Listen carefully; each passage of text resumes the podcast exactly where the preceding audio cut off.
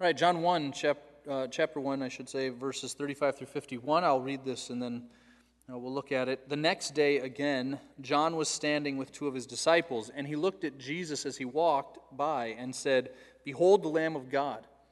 The two disciples heard him say this, and they followed Jesus. Jesus turned and saw them following and said to them, What are you seeking? And they said to him, Rabbi, which means teacher, where are you staying? He said to them, Come and you will see. So they came and saw where he was staying, and they stayed with him that day, and they stayed with him that day, for it was about the tenth hour. One of the two who heard John speak and followed Jesus was Andrew, Simon Peter's brother. He first found his brother Simon and said to him, We have found the Messiah, which means Christ. He brought him to Jesus. Jesus looked at him and said, So you are Simon, the son of John. You shall be called Cephas, which means Peter. The next day, Jesus decided to go to Galilee. He found Philip and said to him, Follow me. Now, Philip was from Bethsaida, the city of Andrew and Peter. Philip found Nathanael and said to him, We have found him of whom Moses in the law and also the prophets wrote, Jesus of Nazareth, the son of Joseph. Nathanael said to him, Can anything good come out of Nazareth? Philip said to him, Come and see.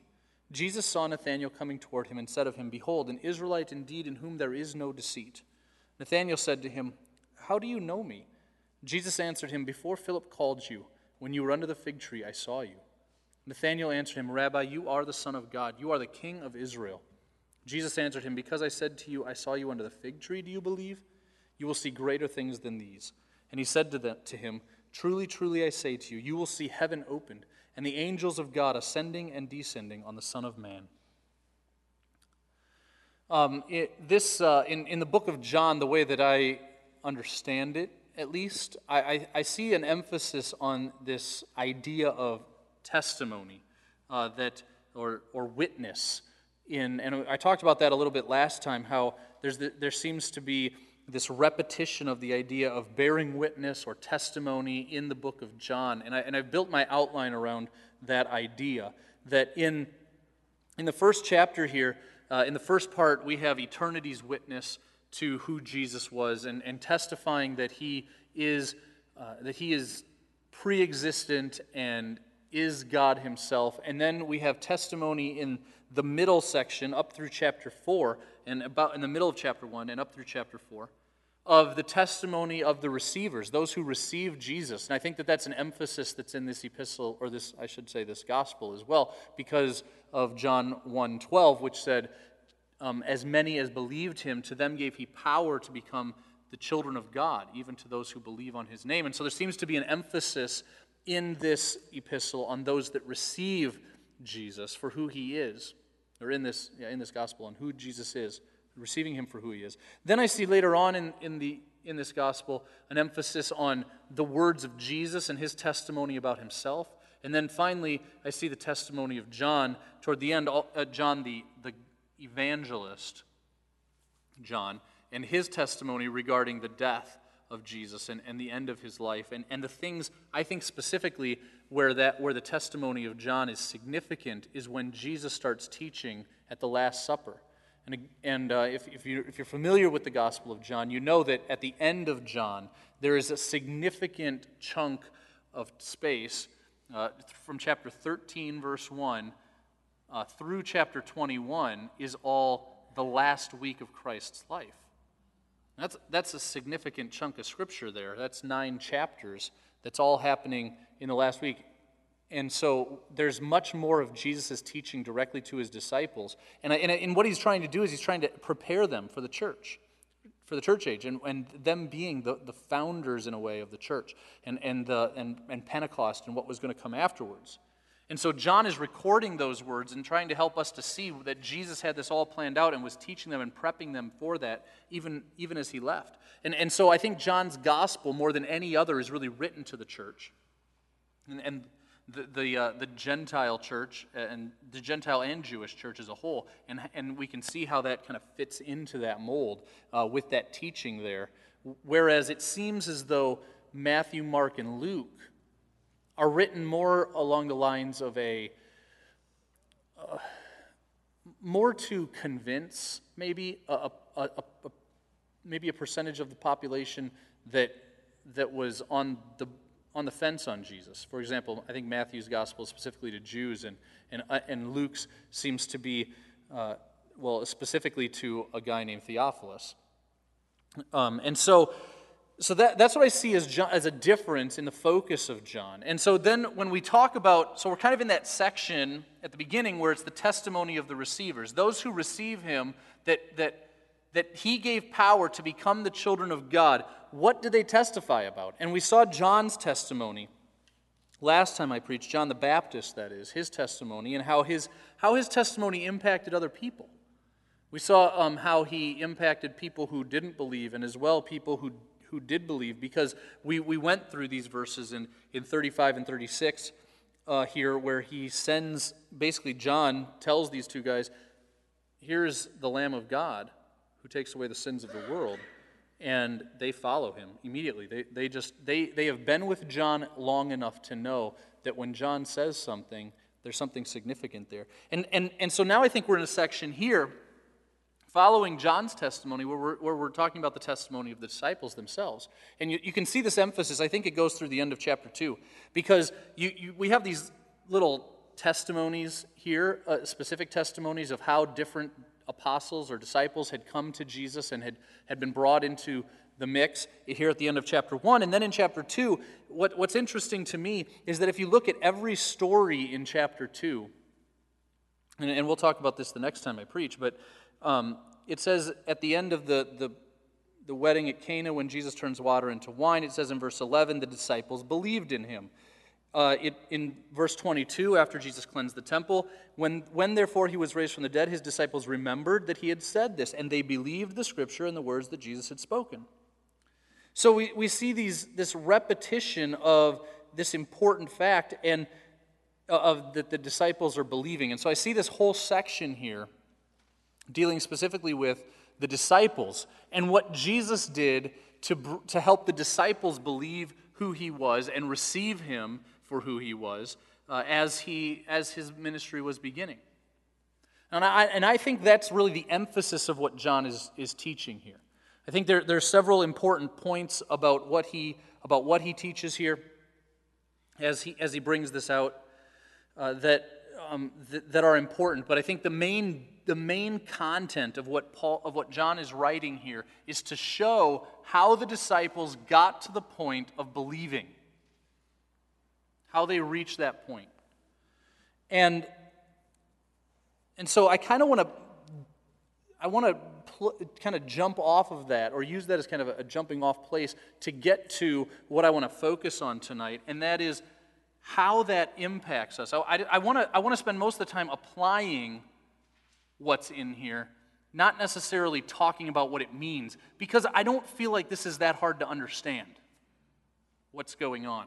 And, and I think there's multiple ways that you could apply it, but, uh, but understanding what's going on seems pretty basic. You know, I mean, you've got Andrew and another guy who I personally believe is John, who left John the Baptist and followed Jesus. Then you've got Andrew telling Simon Peter, Hey, we found the Messiah. And he comes, and Jesus calls him Cephas, which means Peter. I think it's, it's, it's funny to me that it, that, it, that, that, that it's translated the way it is in the ESV, that it says, You shall be called Cephas, which means Peter. It, it really, probably what John meant to say is it means rock. Because he's probably trying to explain what the Aramaic word that Jesus called Peter, Cephas, was, uh, what it meant for people who didn't probably speak Aramaic anymore. So, what he meant to probably say was more, which means rock, and also in verse 41, probably not which means Christ, probably meant to use the Greek word there to say which means anointed one, the one that, that Jesus, or that God had anointed to do this task. But then, and then you, you have the, uh, and then you have Philip and Nathaniel, two lesser known disciples who are brought to Jesus as well. He sees Philip. Philip just says, he just says to Philip, Follow me. Then Philip finds Nathaniel, and Nathaniel's kind of skeptical, but comes and, find, comes and sees Jesus, and Jesus um, wows Nathaniel essentially with his knowledge and, his, and the works that he's able to do. And, and Nathaniel is committed, uh, belie- receives him for who he is in verse 49 Rabbi, you are the Son of God, you are the King of Israel. And so, I mean, that, there you go. That's what it, I mean, that, that's what's going on there. That, that's what it means. It means that. It, it's exactly what you think it means when you read it. There's, it's not necessarily something that has, you know, you know, there's something, you know, I, I, I could probably try to, you know, pull out some crazy, uh, you know, this stands for this and, you know, get all crazy on you, but I just don't, I'm, well, I don't, I don't interpret the Bible that way. I think it means what it says it means here. And so I don't think the meaning is hard to come across, but I want to talk, I want to focus more on application. And in my application tonight, I think, like I said, I think there's different directions I could go. And as I was reading a commentary, one of, one of my commentaries in particular, um, the one by John Calvin, he focused on one thing that he kept bringing up as he talked through this was this emphasis that he saw in here on the way that these men came to the point where they believed and, and the variety of ways. Now, you know, we are a people who love, um, you know, methods and things like that. And, and even, especially, I think it, it's maybe something that affects the church in a unique way. But I think it affects all of us. You know, if I had, um, if I, if I offered you two opportunities to read something up here about how to study the Bible. Okay? I have a book in my, that, in my possession that I have studied at different times to, um, about hermeneutics and just how to study the Bible in general. And, and I find it very helpful. It's called How to Study the Bible for All It's Worth. If I offered you that book or an article that was titled Five Ways to Understand the Bible, which would you probably select? You'd probably select the article. The five, you know, five ways guaranteed to get the Bible right every time, or something like that, right? You ever see that stuff?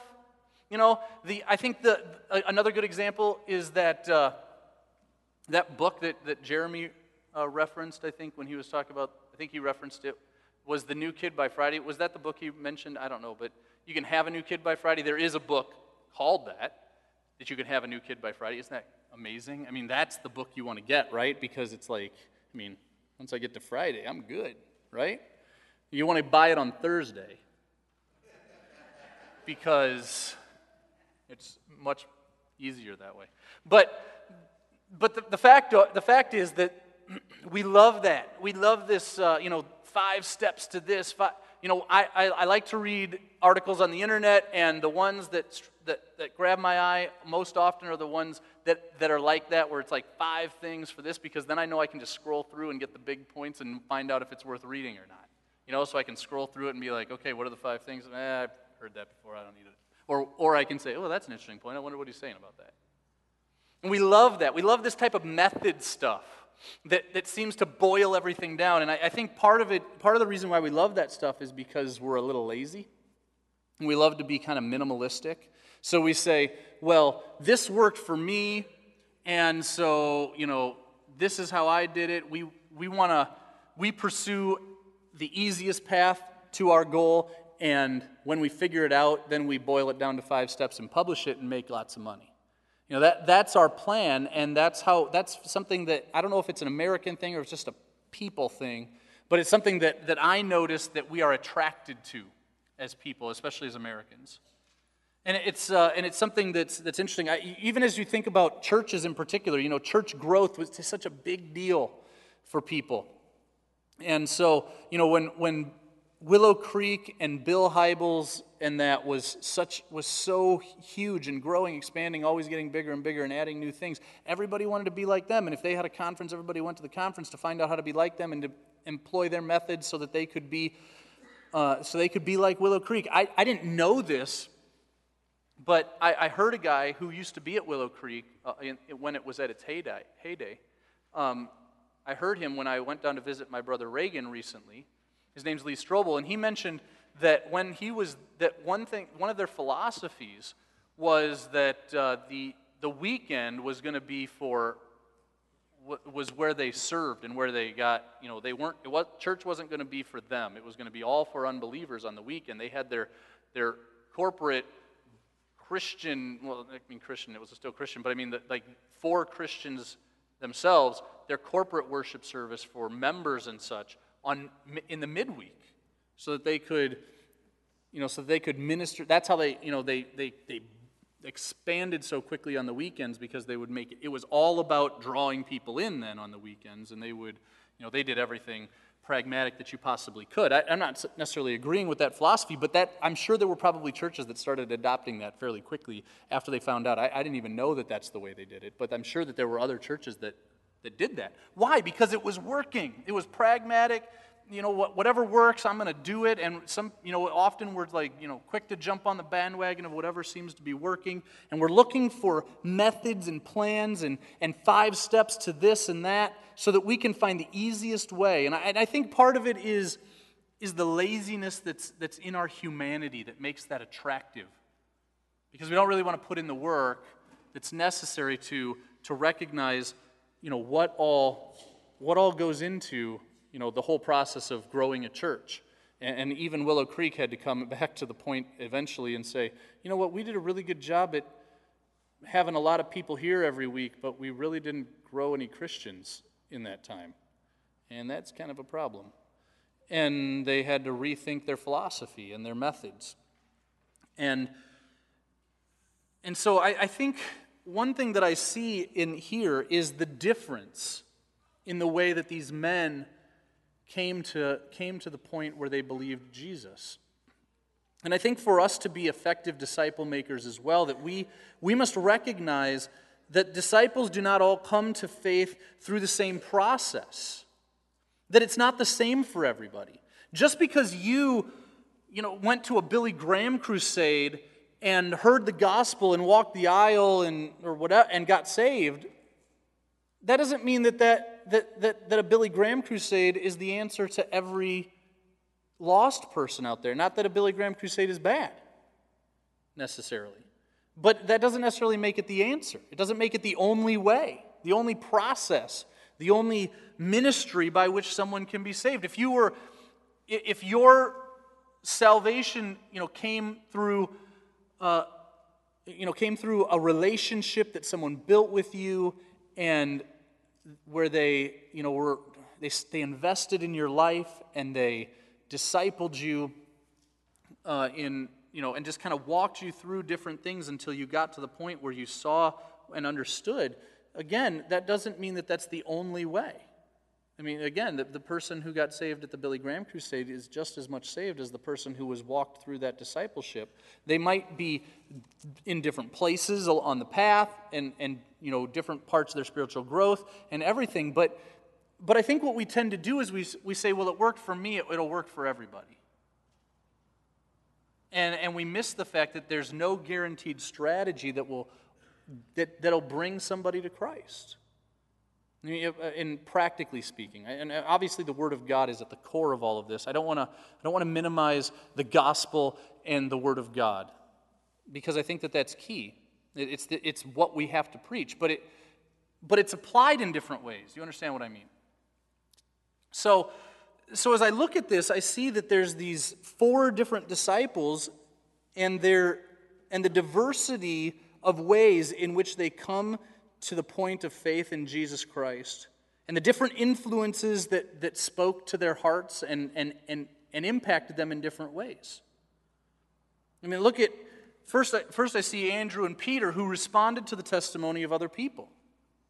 And I think that this is significant that you know, here is John. John has talked about Jesus and pointed him out as the Lamb of God. And they have heard enough of what John has said about Jesus that they immediately follow him. They, it says the disciples heard him, verse 37, say, they heard him say this and they followed Jesus.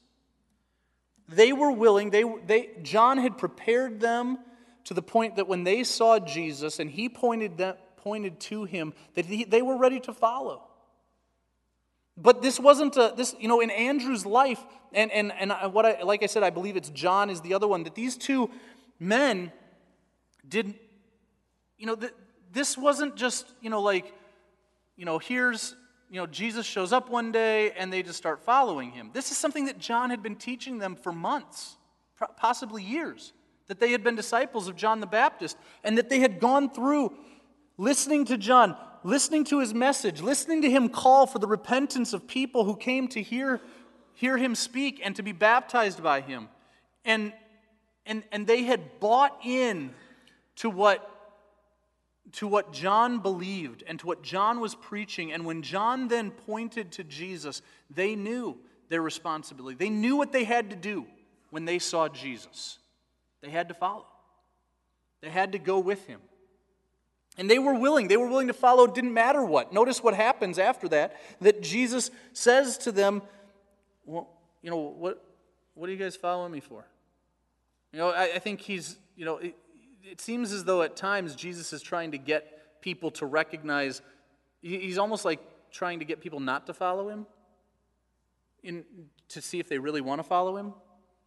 And so he uses this psychology in a way. I, I think it, it's kind of the similar psychology that he used when, um, when someone asked him another time, Lord, you know, I want to be your disciple. And he said, Well, hey, I, there are the birds and the foxes have places to lay their heads, but I don't.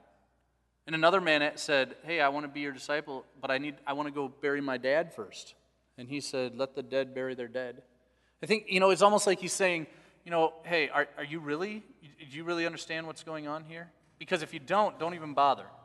And I think that's what's going on here. You know, what, why are you following me?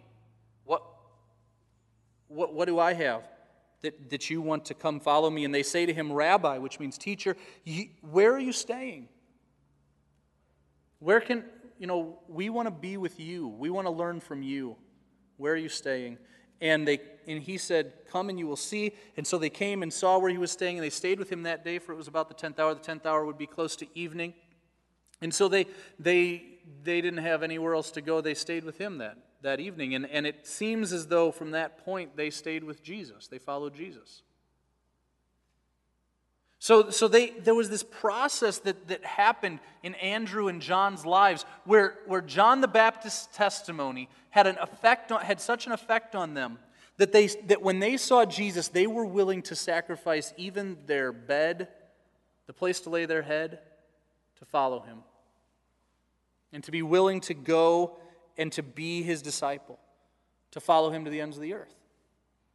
Well, Peter was impacted by somebody as well. Uh, it says that he was Andrew's brother. One of the two who heard John speak and followed Jesus was Andrew, Simon Peter's brother.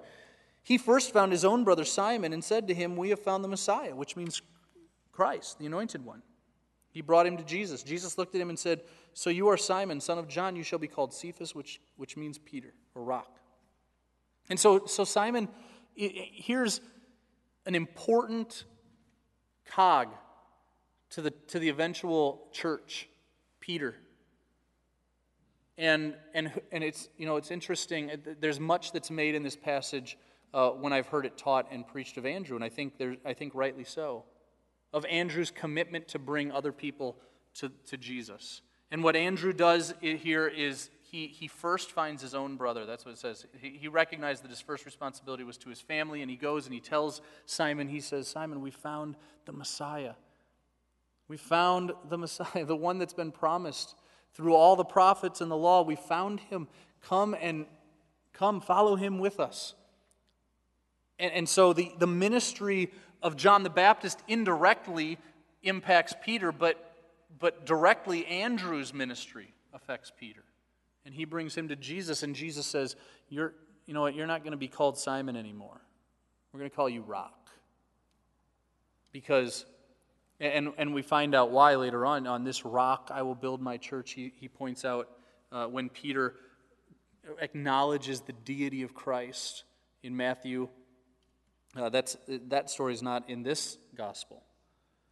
But, but, the, but the significance of Peter's testimony, and, and we're going to find out even more about Peter as we go along, because John's testimony later on at the end of the gospel has this whole important part of Peter's life that none of the other gospels have, and that is that part where he where Jesus calls him to feed his sheep after after Peter has already denied Christ.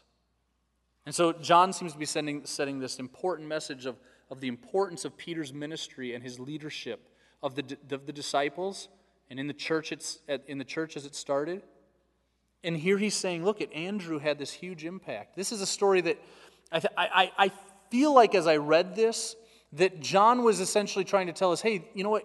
You know Matthew's story already, because Matthew's story is in Matthew's gospel. And you know some of the other ones already. In fact, we know a little, we know different, a different aspect of Simon and Andrew and James and John's coming to Christ because it seems as though perhaps it may have been after this that they went back to their fishing for a time before, and then Jesus calls them when they're at their nets, and they leave it all and follow him there. But here is the introduction to who Jesus is. And it, he's, he's sharing this as, as an observer, somebody who was there. And then we see, so we see Andrew and Peter who responded to the testimony of others. Secondly, we see Philip who responded to, he just responded to the word of God as it was proclaimed. And this is Jesus' words, of course. But the next day, Jesus decides to go to Galilee and he finds Philip and he just says to Philip, he just says, Follow me. And it seems like Peter does, or I'm sorry, Philip does. Philip just follows Jesus. I mean, this guy, I, there's no background as to why he was so ready, but something told him that, that this was for real. This was who he needed to follow, and the Word of God was enough. The word that Jesus said was enough for Philip, and he just says yes at, at the command of Jesus to follow him. And, and, I mean, there's not much more that needs to be said. I think we can see the power in the Word of God, the power that Jesus had. Perhaps there was some influence from Andrew and Simon here, as well as John, because it does say that, um, that he was from that same city that Andrew and Peter were from. But that's all. That's the only, that's the only thing we have to go on. But that, but that Philip was just willing to obey. The word of God was proclaimed, and Philip obeyed. And, and sometimes that's sometimes that's all that needs to sometimes that's all that needs to be done. Some, maybe somebody's been searching. Maybe someone has has gone through, you know, has gone through a difficult time, and the, the word of God just needs to be needs to be proclaimed to that heart. And that there's not as much of a, of a nurturing process that has to take place in that person's life. And uh, Philip was ready. He was ready to follow Jesus when Jesus called him. But Nathaniel, on the other hand, Nathaniel needs to see something a little bit more. Now, there is the influence of Philip for sure on Nathaniel's life, and, and we could probably point to that in some way, but, it, but, but Philip's words don't seem to convince Nathaniel. Not like John's words impacted Andrew, and Andrew's words impacted Simon. It seems as though they were impacted more by the words of someone else, whereas Nathaniel seems to be more of a skeptic, more, more of the guy who's just not sure. Oh, yeah, what makes you so sure that, that this is the guy? I mean, because he says, We found him who Moses and the law and also the prophets wrote, Jesus of Nazareth, the son of Joseph. But, but Nathaniel's response is, Can anything good come out of Nazareth? You know, really? I mean, I don't, I don't think so. Not, not that guy. Not, not from Nazareth. And he's skeptical. He's just not sure. He's not sure that Philip knows what he's talking about. And so Philip says, well, well why don't you come and see? Why don't you, why don't you come, come meet him? And, and you'll see for yourself. And so there's this emphasis here on, on what he sees because Jesus brings it up too, because you because you uh, you'll see greater things than these, he says in verse 50. And, and, and saying what he'll see. So there seems to be this emphasis on, on Nathaniel's life, on seeing. And so Nathaniel um, sees, Jesus saw Nathaniel coming toward him, and he says to him, Behold, an Israelite indeed, in whom there is no deceit. And he, he says, Here is an, a true Israelite, someone of the faith of Abraham, someone who is looking for the Messiah. So he had been impacted by the word of God already as well. But he was looking for the Messiah. He, had, he, was, he was a true Israelite. And it says, in whom is no deceit. In other words, he wasn't, uh, some people think that perhaps he was just blunt. He said what he thought and that he didn't try to deceive anybody. He, you never questioned, your, you never wondered what Nathaniel was thinking. That Nathaniel probably just said, what he felt and that he didn't deceive you with his words or, his, or anything. And Nathanael says to him, Wait, how do you know me? You know, wh- why are you saying those things about me? And Jesus answers him, Before Philip called you, when you were under the fig tree, I saw you. And now, now he's talking about a time when no one else was around, before Philip even came and saw him. And, and he's, he's amazed by this. He's amazed by what Jesus says and the works of Jesus. And when, when he sees Jesus and he hears Jesus' all knowing deity revealed, he answers, Rabbi, you are the Son of God, the King of Israel. And, and you notice again, I think there's an emphasis here in, in Nathanael's words on who the Messiah was and who they were looking for. That he would be the Son of God, he would be the King of Israel, that, that, that the Messiah would be these things. He was an Israelite indeed. He knew what the law said. He knew what the, what the prophets had said. And this is who he was looking for. If you're going to, wait, you're going to tell me that the Messiah has come? Then, then it's going to be the Son of God who's going to be the King of Israel. He knew something of the Word of God, but he needed to see for himself. And so he was convinced by the works of Jesus. And again, th- that's going to come up again. The works of Jesus are going to prove, are going to bear witness as to who Jesus is as well. But Jesus says, Because I have said to you, I saw you under the fig tree, do you believe you will see greater things than these? And he said to him, Truly, truly, I say to you, you will see the heaven opened, and the angels of God ascending and descending on the Son of Man. And so he points to this, um, to something greater that they were going to see. Not the, um, the, we don't need to focus necessarily on, on an event, perhaps, of when this happened. Um, perhaps it's just perhaps something happened that was not recorded. Uh, it could. Some people point to the tra- the um, tra- when when Jesus was the Mount of Transfiguration. That's the word. I kept wanting to say transubstantiation, and that's definitely not it. Um, the Mount of Transfiguration, or when possibly when he ascended into heaven, that perhaps they saw the heavens open in, in these cases. Uh, regardless of when it is, there seems to be this pointing again, and something significant about Nathanael's, who Nathanael was and Nathanael's position, and who he was as, a, as an a true Israelite. That he points to an Old Testament story when he talks about the heavens opened and the angels of God ascending and descending on the Son of Man. I think what he, his emphasis is on the fact that there's something really great here that you're going to see. And you're going to see God in the flesh. No more mediation of remember what Jacob saw. He saw the angels, he saw angels ascending and descending on a ladder. But here the angels and are ascending and descending on the Son of Man. And it seems as though he's pointing to the fact that you're going to have a different kind of access to God Himself through me. And this is the greater thing that you're going to see the greater way to God through the Son of Man. And, and that, that ultimately is the great thing to see in all of this. You know, that, that is of, of, of the differences which I've emphasized. There's, there's really one constant, and that's Jesus. You see, ultimately, it, it's, it's, it's all about Jesus. And, and what needs to be the focus is not the method, but the destination. Not the, not the way to, and, and you know what, I, I, have just pulled out three little examples of different ways that people came to the point where they believed who Jesus was and received him for who he said he was and followed him at, the, at, co- at their own cost. But there are many more. I think we could talk about, I mean, we could all give our testimonies and talk about the different ways that God worked in our lives to bring us to the point of faith in Him. But you know what the constant is, is where the faith lies, is it was where the faith is directed. And so the focus of it all is not even on the men and, and the process, but the focus is on the, the, the, the source and the, the, the pinnacle of the faith.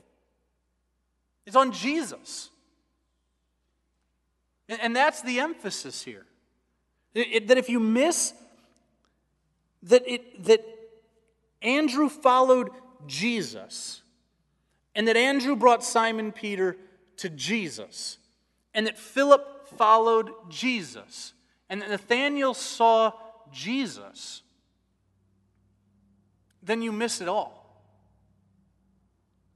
If, if the focus becomes Andrew, or Peter, or Philip, or Nathanael, then we've missed what we've missed what John is focusing on because John is focused on Jesus. Jesus is the one that if you receive him, you become the, you get the right to become the child, a child of God. And so he is worth following. He is worth depending on. He is worth investing in. That is what the emphasis of what John is writing here. And it, it, we, we all come from different perspectives and are impacted in different ways. But we all, if we are true Christians, come to one point, and that is that Jesus Christ is the Son of God. And that he's worth following. That he's worth sacrificing our lives, our fortunes, our well being for. Because he's God. And that is the point that each of these men came, from, came to.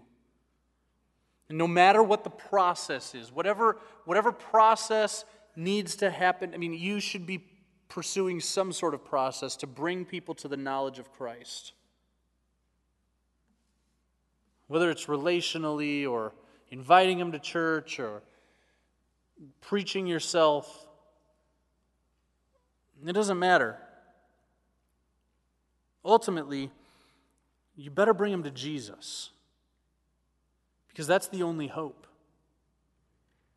You see, I mean, Andrew didn't bring Peter to a soup kitchen, he brought him to Jesus. Philip didn't tell Nathanael that he'd found wealth, he told him he'd found Jesus. And if, and if we're not proclaiming that, then we're missing one of our most important obligations as Christians to be pointing people to Jesus, whatever way we can. Getting people to see Jesus.